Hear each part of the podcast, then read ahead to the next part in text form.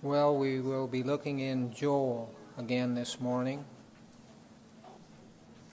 And I just want to emphasize that our purpose is not only to understand the book itself, but also to come to a better understanding of how to interpret scriptures, especially prophetic scriptures in, general, not just for this book, but for reading the Bible, and especially prophetic scriptures.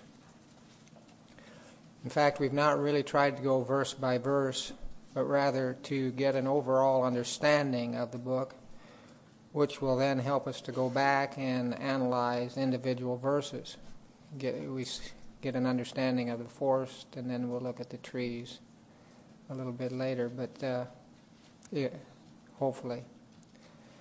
Much of what Joel wrote is given in uh, highly metaphorical figurative language, which means that there's been a number of different interpretations of this important little book. In light of that fact, in light of the fact that there's a lot of different interpretations of Joel, I want to give this morning a few fundamental principles I believe we must always keep in mind as we seek to understand Old Testament prophecies in general and Joel in particular. So here are some, I think, very important fundamental principles of interpretation of the Scriptures. First is this Christ is the key. Christ is the key that will unlock many different portions of Scripture. As Jesus told his disciples in Luke 24 27, and beginning with Moses and with all the prophets, he, that is Jesus, explained to them the things concerning himself in all scriptures. He said all the prophets, going to all the prophets. That means if you're reading the prophet, prophets, you ought to find Christ there somewhere. He's the key to understanding it. He explained to them the things concerning himself in all the scriptures. The prophecies, the types, the shadows, the sacrifices, the laws, all point to him in some way or another. So that's the first thing. Christ is the key. The next principle flows from that one. If Christ is the key, then what was said by him and about him in the New Testament will help us rightly understand the Old Testament we must interpret the Old Testament the way Christ and his apostles did in the New Testament. You don't just go to the Old Testament. We, we have a New Testament now. And that explains to us many things about the Old Testament. That even some of the prophets longed to look into these things. We, we have the revelation that they didn't have in terms of how to understand much, so much of this. So the point is, is that we have to go to Christ and the apostles in the New Testament to help us understand the Old. We use the New to understand the Old. One of the main things that will help us understand the way Joel, or what Joel wrote, um, is simply how it's quoted in the New Testament, especially how Peter quotes it in relationship to the events of the day of Pentecost. So, we have to go by what Christ said and what his apostles said in the New Testament to help us really understand the Old Testament. It's also important to keep in mind the direction of revelation. The direction of revelation in God's Word. It's always away from shadows toward substance. It's always uh, um, from the outward forms and uh, symbols towards the inward reality from the external to the internal, away from the partial toward the more complete knowledge of God, especially that more complete knowledge of God that has been revealed in Christ. The Old Testament's for our instruction. We don't just leave it behind and say, Well, I have the New Testament. It's for our instruction. But we should beware of any teaching or practice that seems to go backwards in terms of emphasis on externals or back into Old Testament shadows instead of emphasizing New Testament realities. We need to beware of spiritual regression, not only in the area of our morality, but also in terms of God's revelation in the Scriptures. We don't want to regress. We want to progress, progress. Um, where revelation progresses, we don't want to regress. Um, there's a, it seems to me there's quite an emphasis these days on uh, the days and ceremonies and uh, rituals of Judaism. Uh, it's like we really need to uh, learn about all about these things. Now, there's a sense in which that's okay if it, it helps us understand the New Testament reality. But if, if we get fixated on those things and we're just looking at them, that's not going to help us. So I'm just uh, wanting to emphasize here as far as understanding the Scripture, interpreting, interpreting the Scriptures, we need to uh, keep in mind the direction of the revelation that God has given, and that's towards Christ, towards more reality, not back into the shadows, not into the externals, but into the internal reality of the knowledge of God. Another principle I want to bring out this morning, which we've already touched on in the past, but I want to try to explain it a little better this time. That is the important principle that we must interpret the various portions of Scripture according to the type of literature they contain. This is really what, is, what it means to take the Bible literally. R.C. Sproul said it this way To interpret the Bible literally is to interpret, interpret it as literature. This in no way denies the inspiration or authority of the Scripture. It simply recognizes that God had those he inspired to bring forth his word to use almost every available type of literary form as he, as he had them write the scriptures. Uh, the, the fancy word for that is genre, every particular type of literary genre which just means the categories of composition. For instance, some parts of Scripture are straightforward narrative, while others are highly poetic.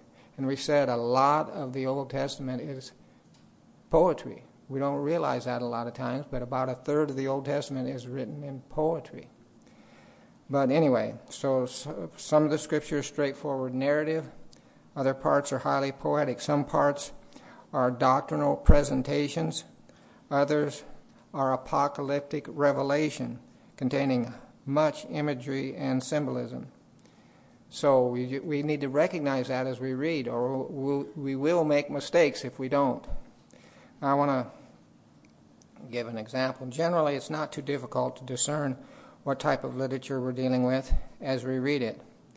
Now, here's, here's just a, a secular example if we read a sentence like, the fog temporarily settled over the harbor of the city and then dissipated. So that's a pretty straightforward narrative uh, concerning this event of fog coming over the harbor. But compare that to these words by Carl Sandburg.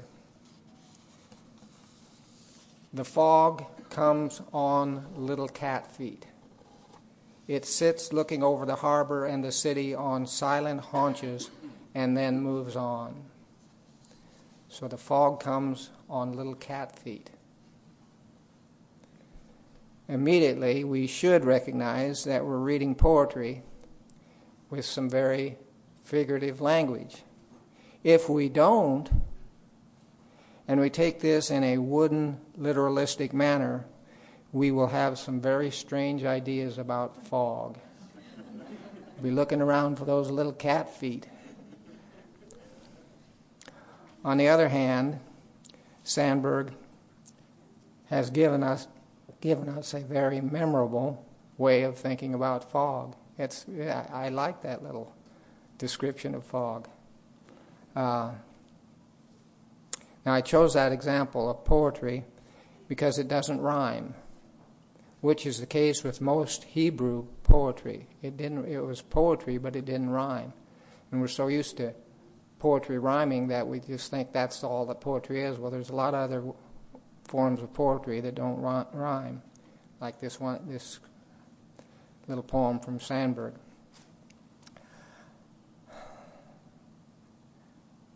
We can usually recognize something as poetry because of the figurative language and the sentence structure. But the problem sometimes comes is this really figurative language or not? Now, I want to give you an example of that. This is from a more spiritual situation. This took place during the Reformation. You know, you had the, the great reformer Luther, who's usually considered the uh, one who started the Reformation. Then you had other reformers coming along a little bit later, Calvin and Zwingli and others. Well, they had, there's kind of a uh, divergence of opinion on a number of things between the Lutherans and the other and the Calvinists and Zwingli and some of these others. They had about 15 points of dispute that they decided they decided they needed to get together and try to work through. And they did work through 14 of the 15, but one of them was a big sticking point. And it had to do with this little phrase This is my body. I want to try the Latin.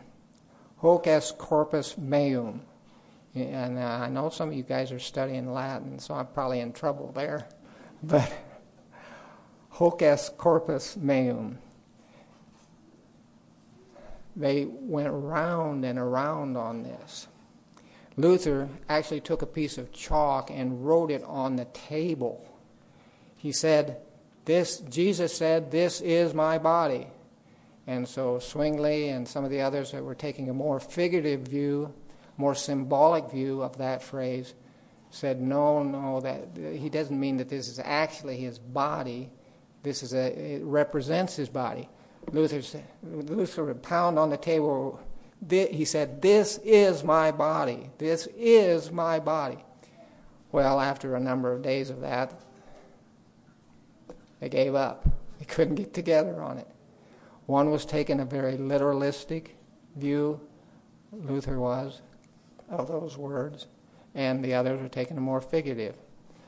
So, like I say, in general, we can we can tell if words are, are to be taken literally or more figuratively. I mean, when Jesus said, "I am a, I am the door," you know that's that's a figurative way of speaking. Or I am the vine, you know that is. But when it comes to something like this is my body, it gets a little. Sometimes it is a little difficult. Well, anyway, got to get back to Joel. Thus far, we've outlined the book like this. We've seen that Joel's vision of the things that were nearest to him, his present circumstances, included an actual plague of locusts and a drought. That's in chapter 1 of Joel. So there was an actual plague of locusts and a drought. And he gives his prophecy in light of that terrible destruction that was coming upon them right then from these locusts.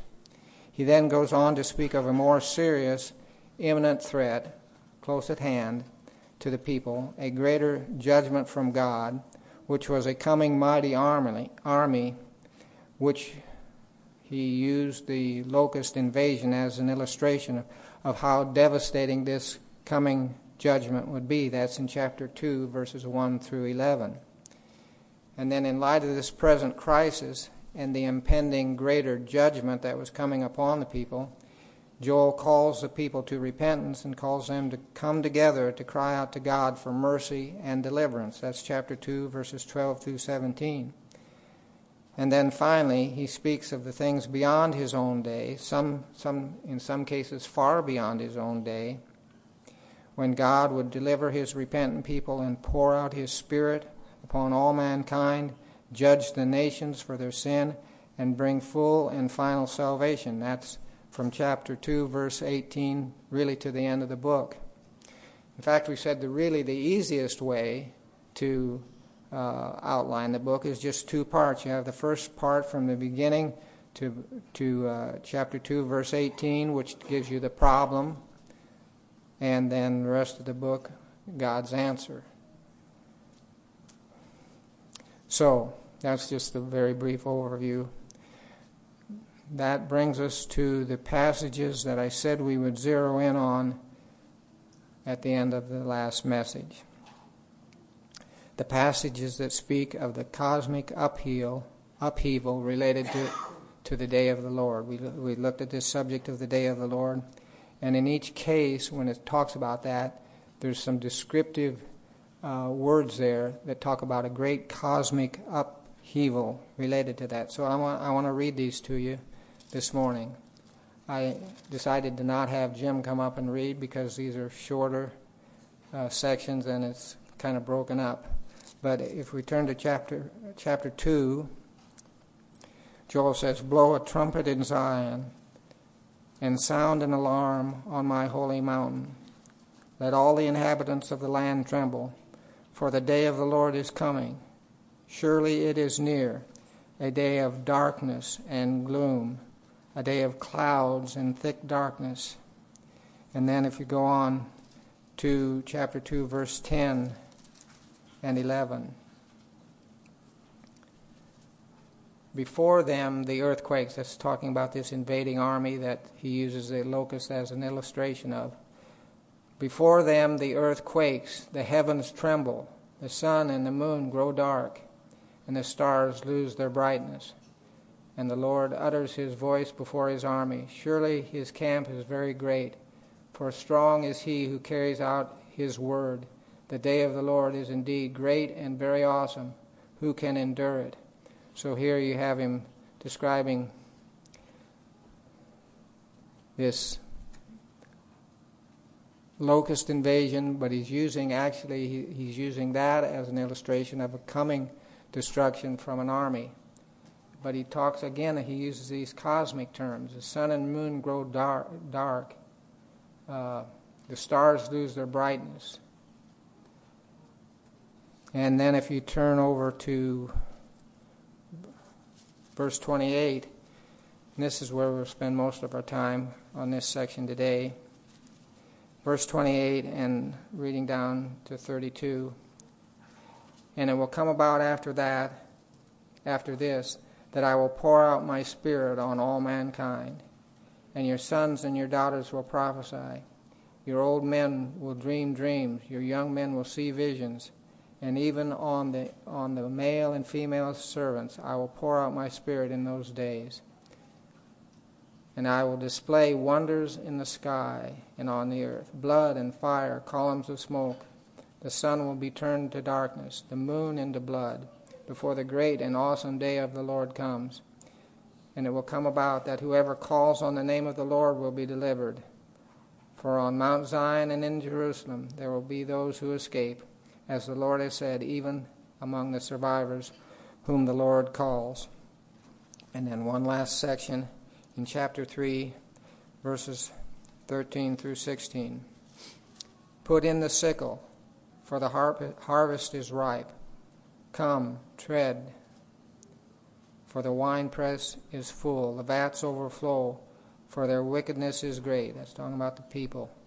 Multitudes, multitudes in the valley of decision for the day of the Lord is near in the valley of decision. The sun and moon grow dark, and the stars lose their brightness. And the Lord roars from Zion and utters his voice from Jerusalem, and the heavens and the earth tremble. But the Lord is a refuge for his people, and a stronghold to the sons of Israel. So these are obviously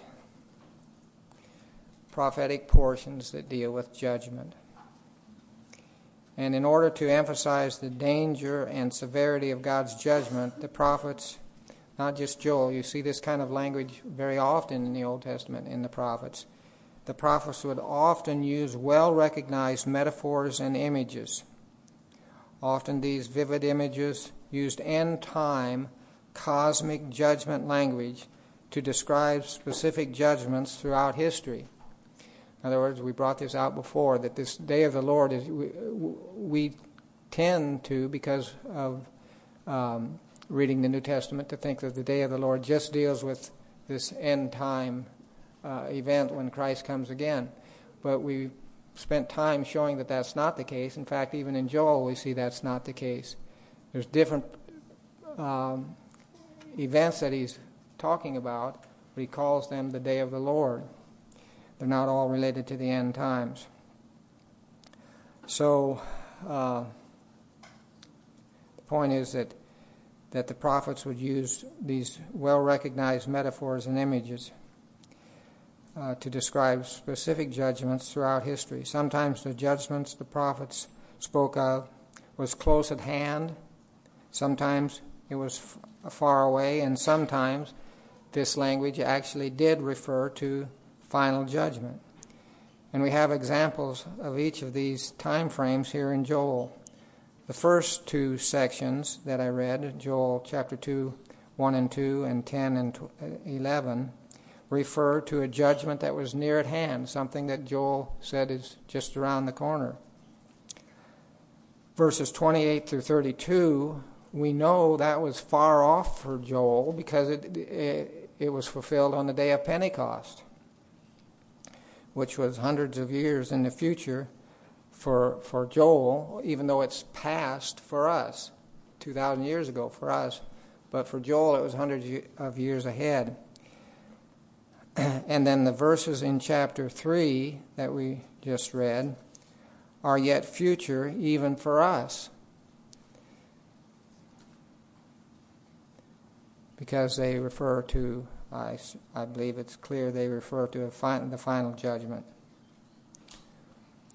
So, what, not, what might not be so obvious is that the prophets often used this type of stereotyped images in order to emphasize the reality of judgment without necessarily saying that all the symbolic language would have to be fulfilled in detail. It was just a way of emphasizing the, the uh, severity of the judgment. It didn't necessarily mean that all those uh, details related to sun and moon and stars falling and all the uh, clouds and darkness uh, all had to be fulfilled in detail.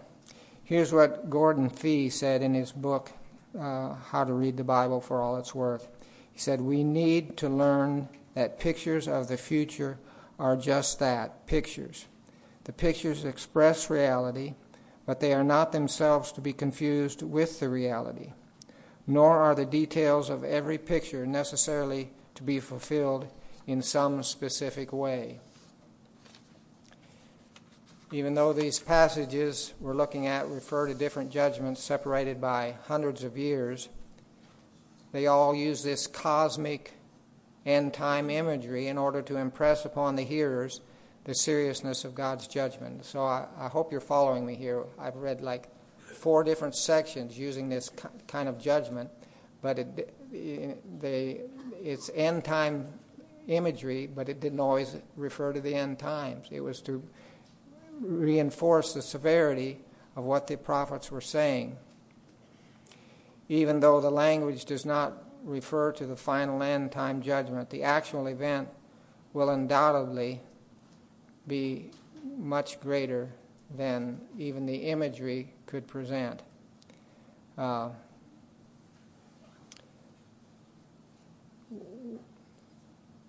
the judgments of God can't possibly be presented as powerfully and as uh, awesomely, if that's a word, as they really are. This is just a way of trying to get this across to us in poetic and often figurative language, this is going to be awesome, this is going to be terrible, this is going to be uh, beyond your imagination. As one writer put it, an upheaval of cosmic proportions means changes in the sun and moon and stars. It must be understood that the authors were describing the indescribable, and that rigorous literalism need not always be required. Still, an overriding impression is that the day of the Lord will powerfully affect nature. So I'm just trying to bring home here that we're dealing with figurative language, we're dealing with metaphors uh, that the prophets were using and Joel was using, and it was recognized as that. We don't need to think we have to see every detail fulfilled for, in order for these prophecies to be accurate and to be used by the prophets the way they were. Um, the question I left us with last time was why did Peter include this part of Joel's prophecy about the wonders in the sky and the signs on earth and the blood and the fire and the smoke and the sun turned to darkness? Why did he include all that in this portion where he's explaining the outpouring of the Spirit? I mean, there was an event which obviously was supernatural, where God was outpouring pouring out His Spirit upon the people there on the day of Pentecost. And you could have quoted that part, the first part of uh, Joel, without bringing in this uh, darkness and moon turned to blood and and uh, columns of smoke and all this. Why did he include that? Well, some think this is because he was thinking about the great manifestations of power that were seen at the time of the crucifixion. After all, this was only 50, about 50 days later, after the, from the time of the crucifixion to the time of the day of Pentecost. So it was just right, you know, just a month and a half or so later. What happened on that, uh, at the time of the crucifixion? Well, there was three hours of darkness. Remember that? Three hours of darkness in the middle of the day. And the veil in the temple was torn from top to bottom. And there was an earthquake. And even it says that the bodies of some of the saints were apparently raised from the dead temporarily, and people saw them. So these were spectacular events that took place at the time of the crucifixion. So some people would say that that's the reason that that uh, Peter quoted this portion uh, that that part of the prophecy of Joel. These were certainly displays of wonders in the sky and on the earth. Uh, so I think that is a possible explanation of why Peter used this part of Joel's prophecy. But I think there are some other things that we should consider when we read about this cosmic upheaval part of the prophecy.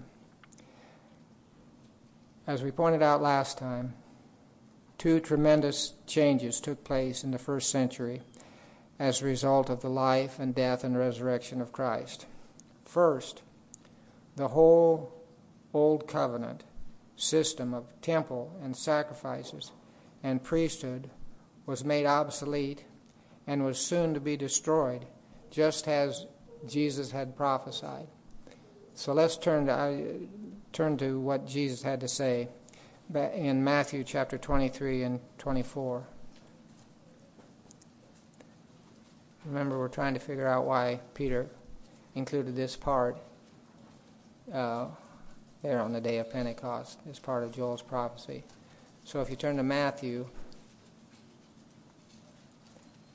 chapter 23 to begin with, we're just going to skip around here a little bit. Can't read the whole sections, but Matthew 23 and 37.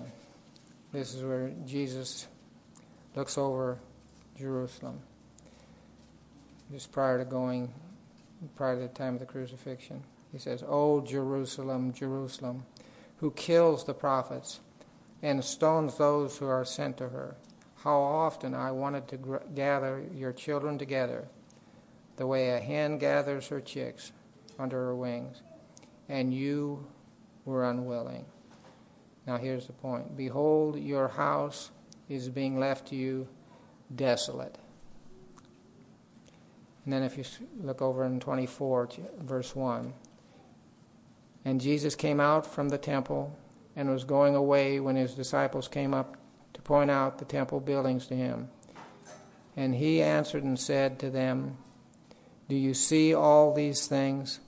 Truly I say to you, not one stone here shall be left upon another, which shall not be torn down. So then they questioned him about this. As he was sitting in the Mount of Olives, his disciples came to him privately, saying, Tell us, when will these things be, and what will be the sign of your coming and the end of the age. So act, they're actually asking two different things here, although they might have been together in, the, in their minds. They're asking different things. When Jesus goes on to explain that, but he's saying judgment. What he's saying is judgment is coming upon the Jewish nation. Your house is going to be left to you desolate. Uh, and this temple is going to be torn down. Not one stone left upon another. In fact, he said this to, to the Jewish people Upon you may fall the guilt of all the righteous blood shed on earth from the blood of righteous Abel to the blood of Zacharias, whom you murdered between the temple and the altar. Truly I say to you, all these things shall come upon this generation. So I'm bringing all this up to say that surely this is in, in Peter's mind. Not just what happened at the crucifixion, the earthquake and the darkness, but what Jesus had prophesied would come upon them in this generation. Peter's saying, uh, that's, that's me. This is my generation. All this stuff that Jesus said, the destruction of the temple and uh, the judgment of God. Uh, surely these words were on, on Peter's mind as he contemplated Joel's prophecy, especially the part about when Jesus said, It's going to happen to this generation. Peter had to know this is, this is coming soon. So he quotes this part of, uh, of Joel. And in fact, it was soon. It was just a few years after this day of Pentecost. In 70 AD, the Romans laid siege to Jerusalem. The historical record shows that it was a terrible slaughter of more than a, a million Jewish people. They'd come into the city for, for Passover. It was crowded with people. And uh, they were surrounded by army. Titus came and surrounded these. Many people starved, and those that didn't starve were massacre, massacred. The temple was torn down. Not one stone was left upon another. The only thing that was left that whole area there was one outer retaining wall, which is what the Jews have today, the Wailing Wall, it's called. That was the, only, the temple was totally torn down, just like Jesus had said. Not one stone left upon another. And the city, much of the city was burned. But here's an interesting sidelight. The historical record also tells us, we have uh, historians from near that time period, tells us that many Christians took heed to Jesus' warnings in verses in the verses uh, uh, tw- uh, chapter 24 15 if you're still there in Matthew. I turned away so I have to turn back here. Matthew 24 and 15 Therefore when you see the abomination the desolation which was spoken of through the prophet Daniel Standing in the holy place, let the reader understand. Then let those who are in Judea flee to the mountains. And goes on and talks about that. Well, the historical record tells us that the Christians actually did get out of, out of Jerusalem uh, before this terrible time of judgment. And they fled to a place called Pella. That's not the one in Iowa. Although although the one in Iowa I've read was named after this one. This one uh, is uh, in the foothills of the mountains south of the Sea of Galilee. And the Christians got out of Jerusalem, went up there, and they were safe at the same time when Jerusalem was under siege. A million people were slaughtered, the temple was torn down, the city was burned. So, in 70 AD, not many years after the day of Pentecost, there was blood and fire and vapor of smoke in Jerusalem, just as God, just as Jesus had said, just as is in this prophecy of Joel, just as Peter quoted that part of the prophecy. God was bringing judgment upon the people who had rejected and crucified Christ, who did not receive their Messiah. So, in this judgment, we see a near future fulfillment of Peter's quote of Joel. But there is an even greater event taking place. We're trying to understand why Joel, why uh, Peter quoted this part of Joel. There was an even greater event taking place, and I think this is another reason that Peter quoted these judgment verses from Joel. As God brought judgment on those who failed to keep the old covenant and to receive the Messiah, he also is setting up the new covenant which included this wonderful promise of the outpouring of the, Spirit, of the Holy Spirit upon both Jew and Gentile. So, as he was destroying the old, bringing judgment on the old, he was setting up the new. God was. This new age of the Spirit shows that in the last days,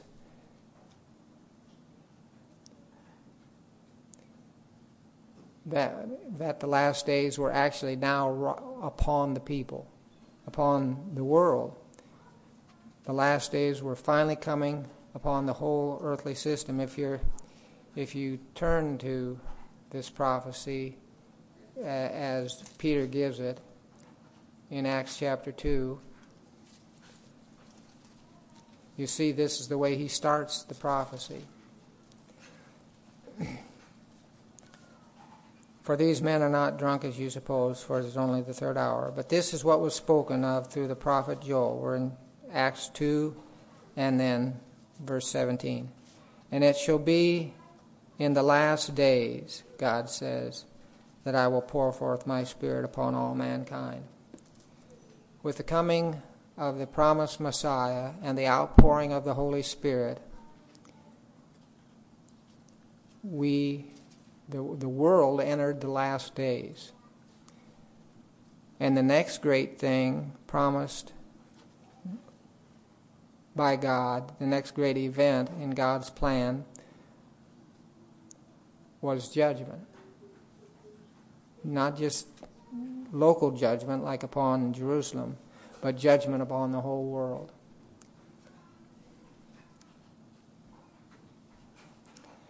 The last days are the days between the first and second coming of Christ. To say it another way, this was the beginning of the end of this present evil age. With the coming of the Spirit, you had the beginning of the end of this age that we're, we're living in, and the ushering in of the age to come. They, they overlap. The, old, the this present age and the age to come right now overlap one another. Through the coming of the Holy Spirit, God's people are now tasting of the powers of the age to come. That's what we're told in Hebrews chapter 6. We, we are experiencing the powers of the age to come, even though we still live in this present age. But it shows, you see, that God was, with the outpouring of the Spirit, God was saying, This is the beginning of the end for this world. The future age to come had, in many ways, actually begun. With the coming of the Holy Spirit, the gospel would go out to the whole world, and then the final great day of the Lord will come, bringing both judgment and salvation. How long until that day, the final, final day, no one knows. But it is the next thing on God's agenda. This is brought home as Peter includes the cosmic judgment language of Joel's prophecy along with the verses concerning the outpouring of the Spirit. So, I'm going to try to summarize what I've said here. Hopefully, I haven't confused you too much. Why did Peter include the judgment language along with the truths concerning the outpouring of the Spirit? Surely this is partly explained by the fact that he had heard from his from the Lord's own lips this type of language related to the destruction of Jerusalem at the end of the age. That's the first reason. Jesus used this very language. If you, if you want to look back in Matthew chapter 24, 29, this very language of the, of the sun being turned to darkness and the moon to blood, that was all right there in what Jesus spoke. God was bringing down the curtain on the apostate Jewish system and also beginning the last act of the drama of redemption of his creation. Therefore, cosmic judgment language is used in both cases. For the Jews, judgment was right at hand, just within the next few years. It would arrive by way of the Romans in just uh, probably 30, 30 years or so. For the world, judgment was the next great thing, the next great event on God's calendar. So I think that's why when Peter quotes Joel, he includes this language of sun being turned to darkness and the moon into blood before the great and awesome day of the Lord. I hope that wasn't too confusing. If it's something you haven't thought about much in the past, I simply ask that you give it some consideration, some thought as you read through the scriptures. I want to point out a couple of other, couple more scriptures along this line that I think bring this home uh, even more clearly. In 1 Corinthians chapter 10, verse 11, Paul refers to the first, those first century Christians as those upon whom the ends of the ages have come. Think about that. He said that to the Christians back in the first century upon whom the ends of the ages have come. The end of the Old Covenant with the Jewish nation had come. The age of the New Covenant, ushering in the last days, has arrived. You could put it this way the beginning of the end of God's whole plan of redemption was now upon us. The ends of the ages have come. That's what he told those Christians 2,000 years ago. The writer of the letter of, uh, to the Hebrews presents it even more powerfully, I think. He says that because of the work of Christ, the consummation of the ages has now come. The consummation of the ages. Let's turn to Hebrews and chapter 9.